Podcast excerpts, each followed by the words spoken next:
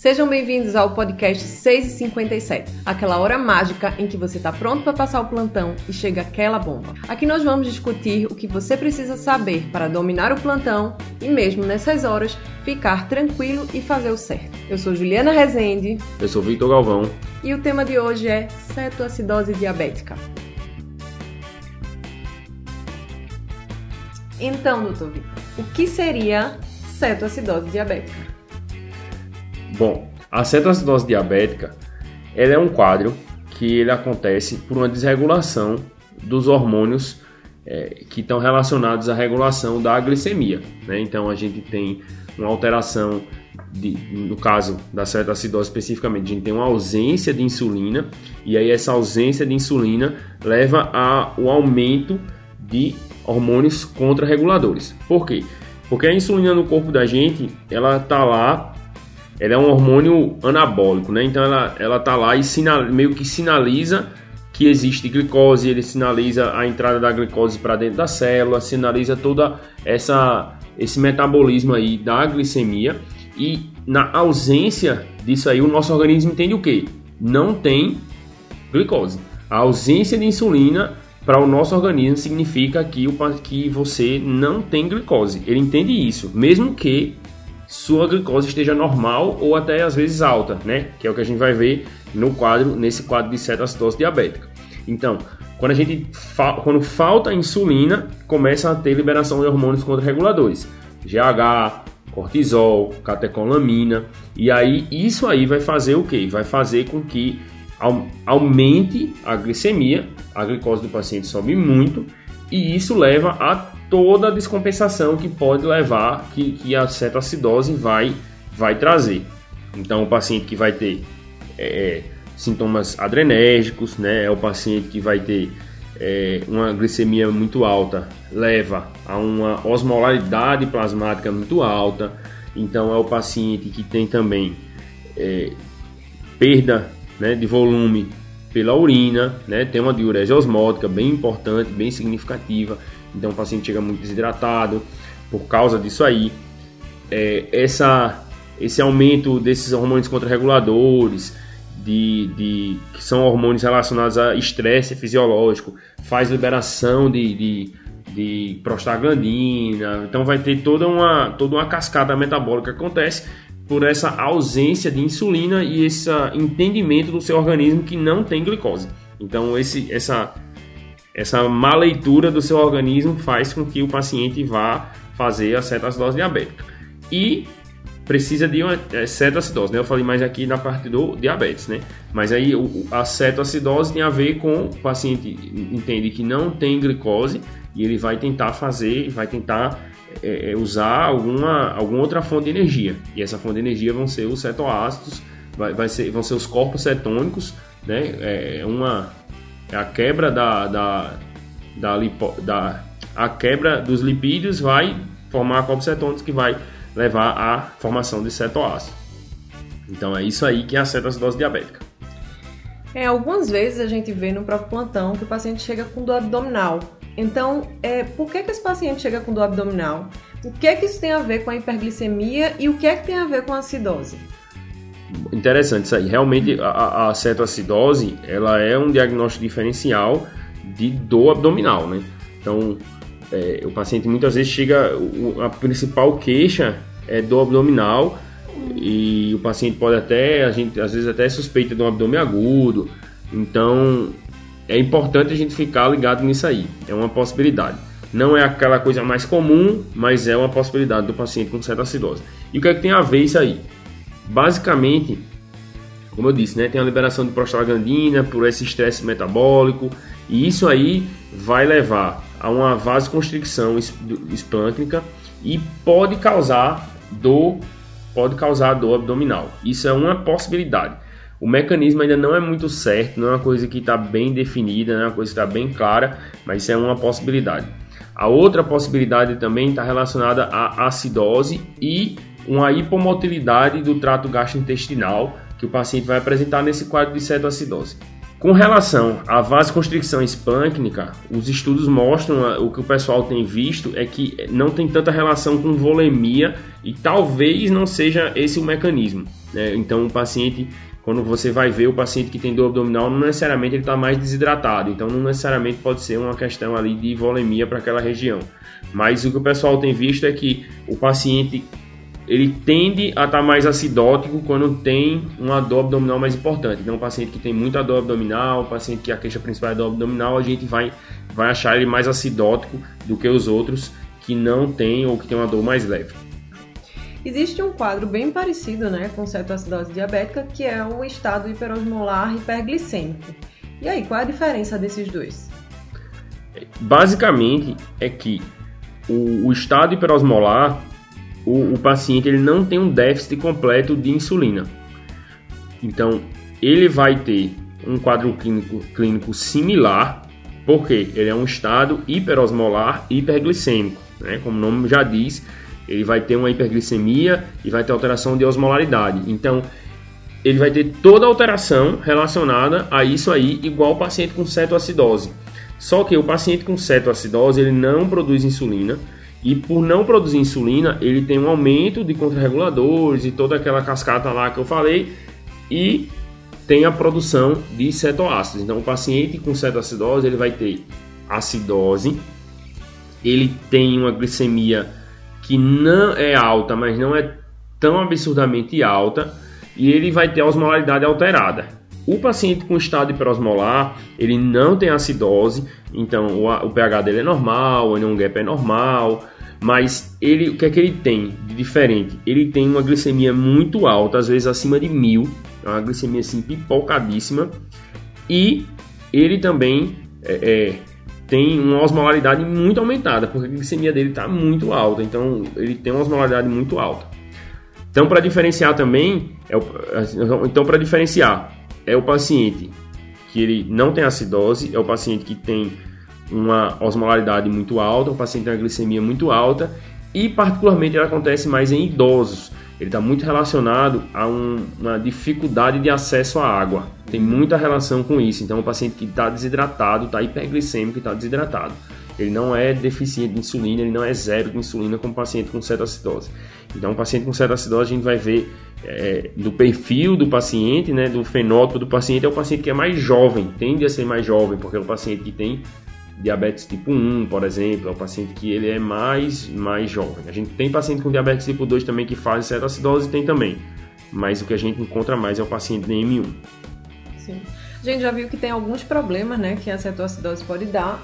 E aí, é, eu queria saber assim, por que, que é tão importante a gente saber identificar e, inclusive, manejar esses pacientes no plantão, se, se ele chegar com esse quadro?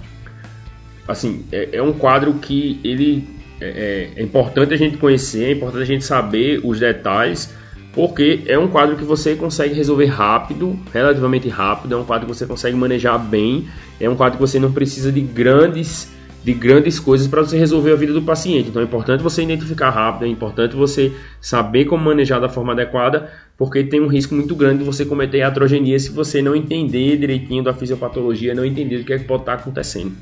Então, por isso que é importante. E até essa questão também de você diferenciar de estado hiperosmolar, de cetoacidose, porque isso vai diferenciar ali no que o, o, o cerne assim, da, da, da condução, né? Que a gente sabe que o paciente com estado hiperosmolar é o paciente que está mais desidratado, é o paciente que tem pouco, pouco acesso à água. Já o paciente com cetoacidose é um paciente que ele tende, ou é um paciente com DM1 que não, que não tem diagnóstico, ou um paciente que tem alguma coisa que está causando aquilo ali. É um paciente que está infectado, é um paciente que tem alguma outra doença que está causando esse estresse metabólico que pode estar tá levando a essa cetacitose. Então, é importante a gente ficar ligado aí nisso aí.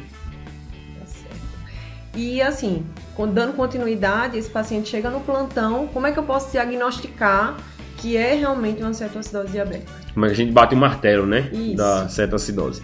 Então, a gente tem, tem que ter acidose, né? A, uhum. gente, a gente tem que ter cetose, cetonúria ou cetonemia e a gente tem que ter hiperglicemia.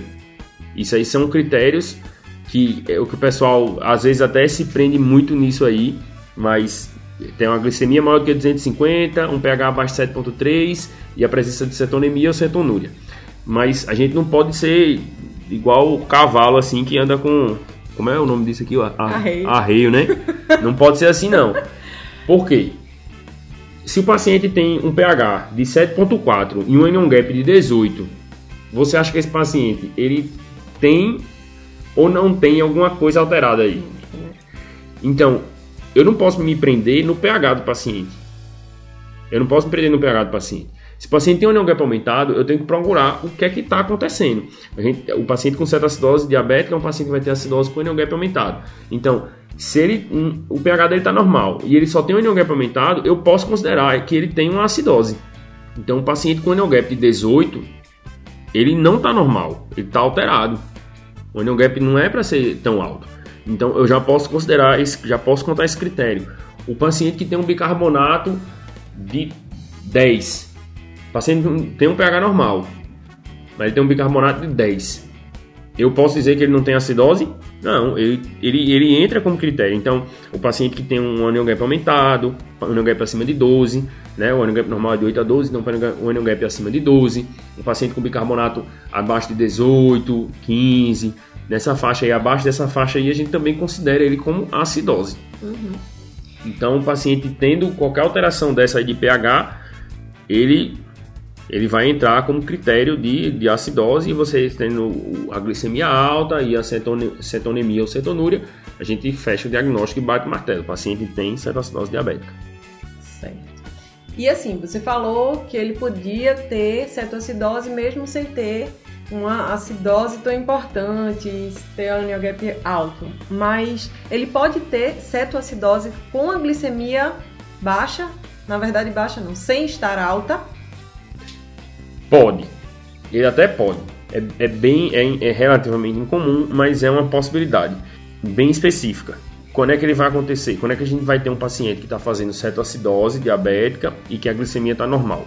Principalmente naqueles pacientes que usam ISGLT2, inibidor da SGLT2, que é um, uma medicação que aumenta a glicosúria do paciente. Então o paciente começa pelo efeito da medicação, a medicação que a gente usa aí que Tá, todos os estudos mostram um benefício enorme agora, né? Então, o paciente IC ele está usando, o paciente diabético tem um controle bom, previne é, é, de paciente de piorar a função renal do paciente diabético. Então, o paciente que era DM tipo 2, que, tá, que faz uso de SGLT2, ele pode ter uma certa acidose euglicêmica.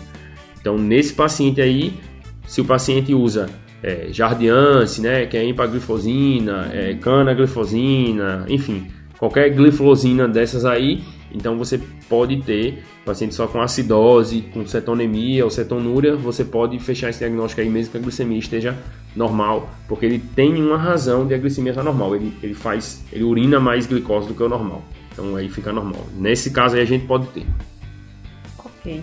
Sabendo do diagnóstico e sabendo esses pormenores, é, como é que a gente pode tratar esse paciente? Aliás, não, peraí. Primeiro, no que é que os, mais os colegas erram na condução desses pacientes quando chegam com cetoacidose no plantão? Ó, preste atenção que você pode estar cometendo esse erro, tá? Preste atenção. Vê, na minha opinião, o que o, que o pessoal erra mais é o bicarbonato. Por quê? O paciente com, com com a, a, a cetoacidose diabética, muitas vezes o bicarbonato dele está nos pés lá, entendeu? Tipo, são os menores bicarbonatos que você vai encontrar, possivelmente é o paciente de cetoacidose. É, esses dias, estava no plantão, chego, tava um paciente lá, taquipneico, tava até com um shape bom. Quando eu fiz a gasometria do paciente, tava com cetoacidose, ele tava com bicarbonato de 3.8. 3.8. Então é um bicarbonato que assusta. De cara assim assusta. Ele faz o quê? Vou repor bicarbonato. E não pode. Não pode repor bicarbonato logo de cara, né? Eu acho, assim, algumas vezes eu já vi, né, que um dos maiores erros dos nossos colegas é iniciar a insulina de pronto. Porque olha lá, tá lá o paciente hiperglicêmico, é, às vezes não olha nem outros parâmetros, às vezes não pede um agaso, às vezes não fica desesperado com aquela glicemia, mesmo o paciente fazendo outro quadro, algum quadro mais florido, mais com outros sintomas, mas aí a gente tem uma tendência de querer resolver a glicemia do paciente. Ah, tá alto, faz a insulina. E aí a gente sabe que tem é, problemas também. Eu queria que você falasse um pouco sobre isso. É bom que esses, esses principais erros eles trazem o mesmo problema, né? que é a questão da, da, do potássio do paciente. É, esse potássio, o paciente, ele não. O potássio que aparece nos exames laboratoriais do paciente cetoacidose, ele não é real. Como assim, pô? Como assim? O cara tirou o sangue, fez exame, o exame está errado, o laboratório está errado? Não, ele, ele não é real porque existe um déficit de potássio nesse paciente com cetoacidose.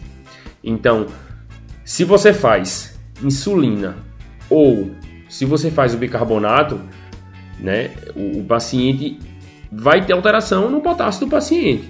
A gente sabe que a insulina ela faz o shift intercelular de potássio e a, a baixar, aumentar o pH do sangue faz o potássio para dentro da célula, né, com me mecanismos similares, né? O, o, a insulina ativa as bombas para estimula as bombas para jo jogarem o potássio para dentro e o, o, o, pH altera a questão dessas bombas aí, da expressão das bombas. Então, quando a gente sobe o pH, aumenta, aumenta a quantidade de, de canais para puxar o potássio para dentro e a insulina vai jogar o potássio para dentro. Então, no paciente com cetoacidose, ele tem uma diurese osmótica e tem uma perda de potássio nessa diurese também. Por quê? Chega muito, muita glicose lá no filtrado, esse filtrado puxa muito líquido, puxa muito líquido, puxa muito líquido e o paciente desidrata. Não é isso? Tem uma diurese osmótica que causa desidratação. Quando a gente tem desidratação, o que, é que a gente faz? O que é que o rim da gente faz? Ele chega lá e ele faz: Espera aí, tô com pouco sangue, o que é que eu posso fazer? Vou ativar aqui sistema renina angiotensina aldosterona. Aí ativa o sistema renina angiotensina aldosterona para quê? Reabsorver só de água. Só de água em troca de quê? Potássio H+. Então o paciente perde potássio na urina. O paciente está acidótico, né? Sim. O paciente está acidótico. Então, quando eu tenho acidose, eu tenho potássio saindo de dentro da célula para fora da célula. E aí, se eu resolvo esse quadro de acidose com bicarbonato, eu boto o potássio de volta para a célula, para dentro da célula. E quando eu não tenho insulina, eu não tenho essa eu não jogo potássio para dentro da célula, não tenho essa estimulação de colocar potássio dentro da célula. Então, o potássio se mantém fora da célula. Então, vê que a gente tem um mecanismo aí que é bem propício do paciente. Ele perde o potássio e ele tira o potássio dentro da célula para o sangue. Tira o potássio dentro da célula para o sangue. Então, a primeira calemia que eu pegar do paciente, ela não vai estar tá real, ela não vai ser fiel a, ao balanço normal desse potássio aí quando a gente ajustar tudo. Então, se eu fizer qualquer medida que baixe o potássio desse paciente, o potássio dele pode cair muito e ele pode ter uma arritmia por causa de hipocalemia. Então você tem que ficar ligado nisso aí, tem que olhar o potássio antes de fazer qualquer uma dessas coisas aí, tanto a insulina quanto o bicarbonato. E o bicarbonato, particularmente, a gente só vai ter indicação naquele paciente com pH de 6,9. Dificilmente você vai pegar, assim, é um, é um pH muito, muito baixo, muito baixo, é uma acidose muito, muito pancada. É um, um paciente com pH de 6,9. Eventualmente você vai ver o paciente de cetoacidose com pH de 6,9, porque eles fazem uma acidose pancada mesmo mas é uma, é uma coisa que você até consegue resolver mais rápido. Então, se o paciente tem um pH de 7, 7.1, né, você ainda não tem indicação formal de usar bicarbonato. Não existe um benefício, benefício real no paciente com pH nem tão baixo assim quanto 6.9, né? Então, não tem necessidade da gente fazer bicarbonato logo de cara, nem a insulina. A gente tem, tem não pode, tem que ter cuidado com essa questão do potássio. E assim, agora que a gente já sabe, né, o que, é que a gente não pode fazer, e eu tenho certeza que você não vai errar mais. Eu espero que nunca tenha errado, mas agora já sabe o que é que não pode errar. E aí, vamos tratar? Como é que a gente pode começar o tratamento desse paciente? O primeiro passo, a primeira coisa que você faz no paciente com acidose é hidratar. Então, tratamento inicial, primeira coisa é hidratação vigorosa, pesada você vai fazer, você vai fazer igual você trata o paciente com sepsis, né? Ali de 30 ml, 20 a 30 ml quilo para o paciente. Então vai dar uma lapada de, de, de, hidratação nesse paciente. Você pode fazer isso aí nas primeiras horas, né? Primeira uma, duas horas. Você não vai fazer 5 litros de soro de uma vez, não. Você vai fazer um litro, do, prescreve já dois litros para correr, porque às vezes tem uma questão logística, não chegar soro, não sei o que. Num lugar que você tem um, o soro mais rápido, tudo mais, mais, mais na mão, assim, você pode botar um litro e daqui a pouco, meia hora, 40 minutos depois, você avalia e já manda mais outro litro para o paciente. Mas primeiro você vai fazer hidratação. Na hidratação, você corrige a volemia do paciente, você diminui essas perdas que ele vai ter por ativação do sistema renina angiotensina aldosterona, melhora a perfusão do paciente de órgãos nobres, que ele está mal perfundido por estar desidratado. Você melhora a osmolaridade do paciente também, né? Você começa a diluir esse, essa glicose do paciente e você, consequentemente, melhora a diurese osmótica, então você melhora a volemia do paciente e diminui a perda por diurese osmótica para ele. Então, só nisso aí você já resolve muita coisa para o paciente. Você começa a dar uma freada no quadro clínico desse paciente. Nessa hora aí, a gente vai ver a questão de qual, qual fluido a gente vai infundir. Né? A gente faz a, a, a infusão com salina, né? com o soro fisiológico, mas a gente vai ver se a gente vai fazer o soro ao, ao meio ou se a gente vai fazer o soro a 0,9. Né? Como é que a gente vai definir isso aí? A gente vai ver o sódio do paciente. Então, se o sódio do paciente, gente, nessa hora é a única hora que a gente usa a correção do sódio. Vai ver se o sódio do paciente está tá corrigido. Se ele está acima de 135 corrigido, você faz soro, uh, soro é, ao meio, né? Você vai pegar metade do volume de água destilada e metade de soro fisiológico, vai fazer soro a 0,45. E se você, se o, o sódio do paciente for menor do que 135, a gente faz com soro 0,9. Ou se o paciente tiver muito hipotenso, o paciente tiver muito hipo, hipoidratado, muito desidratado, você faz com 0,9 mesmo para expandir, pesado esse paciente.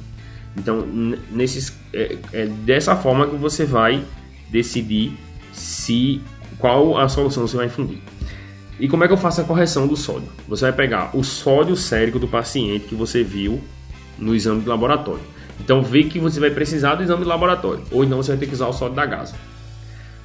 Você vai pegar o sódio desse paciente, você vai somar duas vezes o tanto que passou de 100 da glicose uhum. dividido por 100. Então digamos que o paciente De novo, anota aí.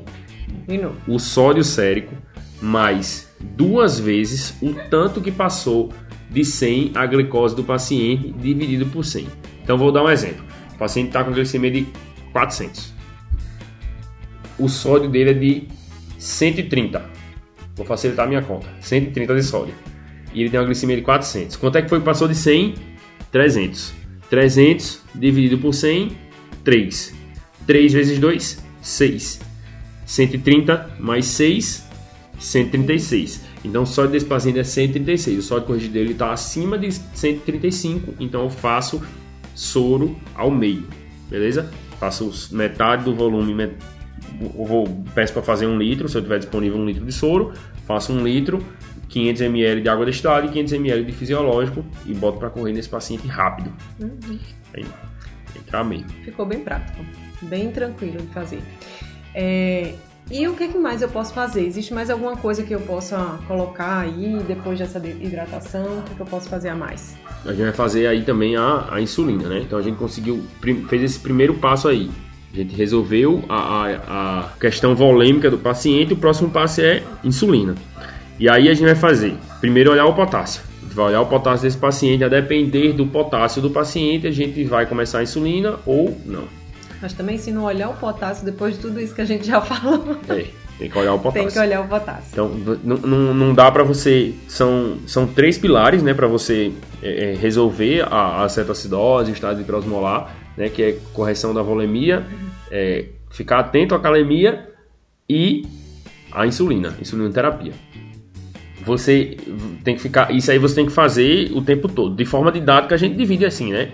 É, é avalia ah, faz hidratação, faz insulina e tudo, chega o potássio, mas no, na prática você vai ter que olhar os três ao mesmo tempo, porque você tem que ficar atento, tem que ficar atento a tudo isso, porque senão você pode causar um dano ao paciente. Então, eu estava falando da insulina, né? É, é, você vai corrigir a, a insulina, você vai fazer insulina para esse paciente se o potássio estiver acima de 3,3. Se o potássio estiver acima de 3,3, aí você pode fazer insulina. Se tiver abaixo de 3.3, não faz insulina. Porque a insulina bota potássio para dentro da célula. Se o potássio estiver baixo, 3.3 é um potássio relativamente baixo, né? Geralmente é 3,5 o, o limite inferior. Então, potássio de 3.3, o paciente vai botar insulina para dentro, você vai botar potássio para dentro da célula com a insulina e vai fazer hipocalemia nesse paciente. Né? Lembrar que ele tem um déficit de potássio, aquele potássio ali dos, dos primeiros não é real. Quando você não resolver ou dar uma regulada no paciente, o potássio dele não é real. Então, ele está mais baixo do que aquilo. Na Vera, ele está mais baixo que aquilo. Não faz insulina se o potássio é abaixo de 3.3. Se estiver acima de 3.3, então o potássio está tá ok para fazer insulina. Botar acima de 3.3 está ok para fazer insulina. Mas você vai fazer? Vai fazer 0,1 unidade quilo em bolos. Então, paciente 60 quilos, você vai fazer 6 unidades. 6 unidades irregular em bolos na veia do paciente. E depois você vai fazer a infusão contínua. Como é que você vai fazer a infusão contínua? Mesmo 0,1. 0,1 unidade quilo hora. E aí, como é que eu monto a solução? Eu pego 50 unidades da insulina e coloco em 250 de soro. Beleza? 50 em 250. Eu vou ter uma concentração de quanto? 50 unidades 250. Quando a gente divide, vai ter uma unidade para cada 5 ml. Né? Concordam? Então a matemática está certa? Eu sou muito bom de matemática não. Então vai ter uma unidade em cada 5 ml. Então eu montei, eu quero fazer, o paciente tem 60 quilos, né? O paciente tem 60 quilos. Eu fiz já 6 unidades em bolos e agora eu quero fazer 6 unidades por hora. Cada uma unidade vai ter 5, cada 5 ml da solução tem uma unidade, então eu vou colocar 30 ml hora. Beleza? Lembrando, quando eu monto a solução, eu tenho que desprezar 50 ml da solução.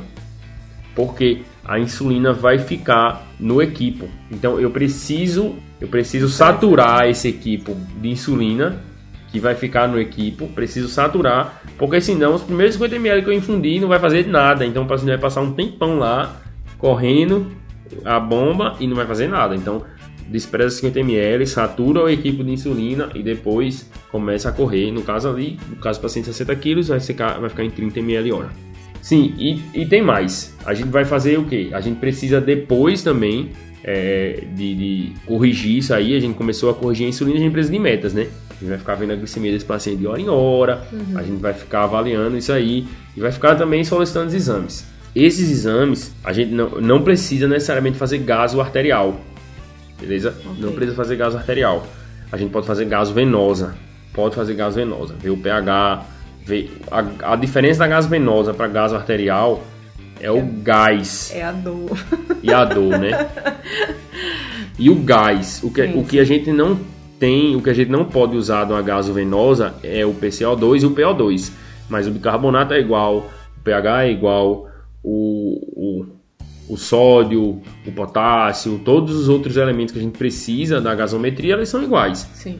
Então a gente pode fazer gasovenosa. Às vezes o laboratório não faz gaso. Às vezes a gaso só é feita pelo, pelo plantonista. Então, nesses casos aí, você vai fazer o que você sabe fazer né? Se você não sabe funcionar uma veia, não sabe pegar uma veia, faz da artéria mesmo. Fazer o quê? Não tem. Você não, não sabe pegar a veia. Eu, particularmente, não sei pegar a veia. Então, eu faço da artéria. Mas que precisa, não precisa, né? Então você vai fazer, vai fazendo esse controle aí com gaso, ali de cada duas horas, HGT de hora em hora, para poder avaliar como é que está evoluindo esse paciente. E particularmente da hidratação, hidrata, hidratação insulina, glicose ali chegou em torno de 250, 300, começa a fazer soro glicosado junto. Né? Faz soro glicosado junto com a hidratação. Lembrar que você está fazendo, já está correndo a hidratação nesse paciente, né? Tá fazendo, fez a, a expansão do início, está fazendo a correção da, da volemia, né? Mantendo a hidratação desse paciente, você faz meio a meio. Você vai fazendo e vai tripulando a quantidade de glicose que você quer infundir de acordo com o HGT desse paciente. A meta da gente baixar o HGT desse paciente é de 50 a 70 de, de é, miligramas por decilitro, né? A cada, a cada hora. Então, cada vez que a gente fizer o HGT desse paciente, a gente quer que baixe ele em torno de 50 a 70. Então, o paciente está fazendo 30 ml hora de, de, de, de, insulina.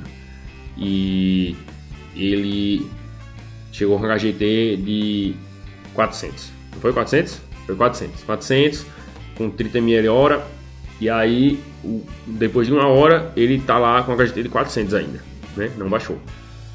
Não baixou do que eu queria, que é 50, 70. Então o que, é que eu vou fazer? Eu vou dobrar essa infusão. Vou dobrar a infusão. Ele faz, tá fazendo 30 ml hora, vou botar 60 ml hora. E aí depois de uma hora eu vou avaliar. Ah, agora ele baixou, mantém. Baixou 60, né? Ele estava em 400, aí ficou agora 340. 340. aí ficou 340, beleza, mantém. Ficou 340. Quando eu fui fazer de novo, aí ele baixou, tava em 200. Baixou demais. Ou baixou demais, o que, é que eu faço? Corto pela metade. Não estava em 60, volto para 30. E aí assim a gente vai conduzindo. Então, a gente já viu hidratação inicialmente, ficar de olho no potássio para a gente poder saber se pode fazer insulina, fazer insulina e o próprio potássio, como é que a gente maneja? Interessante, tinha deixado passar isso aí, né? O, o potássio, se o potássio tiver baixo, abaixo de 3.3 ou baixo demais, aí você pode repor esse potássio mais vigorosamente. Né? Você pode fazer ali duas ampolas em cada litro, né? Falei uhum. fazer em torno de 50 ml.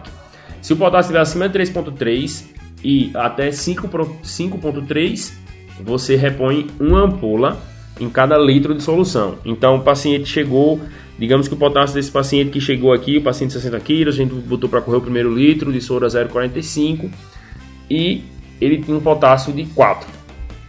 Nesse paciente eu vou fazer o soro de 0,45 e uma ampola de KCL lá dentro para correr para correr nessa primeira hora, para correr aberto, né? E sempre importante estar tá fazendo esse controle do potássio aí, dosando o potássio para saber se vai precisar repor ou não. Por quê? Porque se esse potássio aí, digamos que ele, ele suba, ele vá para você fez é, essa hidratação, fez tudo isso, aí o potássio paciente ficou 5,5. Aí você não precisa mais botar o KCL não. Passou de 5.3, não precisa repor, só ficar de olho para ele não cair demais. Abaixo de 3.3, repõe e não faz a insulina. E se for muito baixo, digamos o paciente está com potássio lá de 2,5, então repõe logo duas ampolas, faz duas, faz 50 mEq, né? Cada ampola de KCl a 19,9 tem tem 15 mEq, tem 25 mEq. Então repõe, pode fazer as duas ampolas, faz 50 mEq. Se não tiver, se tiver acima de 3.3, faz uma ampola só. E aí assim você vai repor o potássio. É importante a gente ficar ligado para não causar nenhuma iatrogenia com relação ao potássio desse paciente. Então, ficar atento a isso aí. Já chega, né, de iatrogenia na cetoacidose. É. é. E aí, como é que eu sei que esse paciente ficou bom? Que a cetoacidose é, é, foi superada e o paciente já pode ficar bem, a gente já pode respirar um pouquinho. O nome ajuda a gente a saber tanto o diagnóstico quanto a resolução do diagnóstico. Então, se o paciente chegou com cetoacidose, ele para a gente dizer que ele resolveu, ele tem que ter acabado a cetoacidose. Ah, mas pô, isso é óbvio, né? Exatamente, é óbvio. Acabou a acidose. Então o pH resolveu, o bicarbonato subiu, né? O bicarbonato está acima de 15, o onion gap está menor do que 12, o pH está maior do que 7.3. Então isso aí a gente sabe que resolveu a acidose. São indicativos para a gente que resolveu a acidose. Então é um sinal que o paciente está resolvendo. O outro, o paciente tem que estar acordado e comendo. Por quê? Porque eu vou parar de fazer insulina em bomba para ele, né? A priori, né? A priori o paciente tem que estar acordado e comendo. Porque eu vou parar de fazer insulina em bomba para ele e ele tem que se alimentar. Sim. Ele tem que se alimentar. Se é um paciente que chegou muito grave, um paciente rebaixadão por algum outro motivo, lembra que tem alguma coisa aí que desencadeia a cetoacidose, eu preciso tratar isso também. Né? Então, digamos que é um paciente M2, chegou com cetoacidose, mas ele estava séptico porque estava fazendo uma pneumonia. Então, eu preciso resolver isso aí, o paciente foi entubado, o paciente não vai acordar, né? Não vai acordar. Mas eu resolvi a, a acidose dele, resolvi a acidose dele, estou tratando a causa dele, que, que levou à descompensação. Às vezes um foco infeccioso, né? Alguma Isso. coisa assim, às vezes até escondido, que a gente não consegue, porque ele não consegue falar. Então, às vezes é difícil, né? A gente achar um foco infeccioso, o paciente já tinha queixa, às vezes, já tinha algum quadro que, se ele não tivesse acidose, ele conseguiria dizer, mas aí fica meio que obscuro aí, mas é procurar mesmo, né? Pois é. Aí eu, eu resolvo esse quadro, né? Eu tenho que procurar esse quadro para resolver. Então, estou tratando a causa de descompensação. Estou tratando a acidose, resolveu a acidose do paciente. Se eu tiver disponível, que nem sempre a gente tem acesso a cetonúria ou cetonemia e resolveu isso aí, então eu tenho uma resolução da cetoacidose. Então, Sim. eu sei que o paciente resolveu. Nesse quadro aí específico do paciente que não vai comer, o paciente está entubado, o paciente está rebaixado, tudo isso aí, eu posso é, é, não usar esse critério né, de alimentar, de estar tá acordado.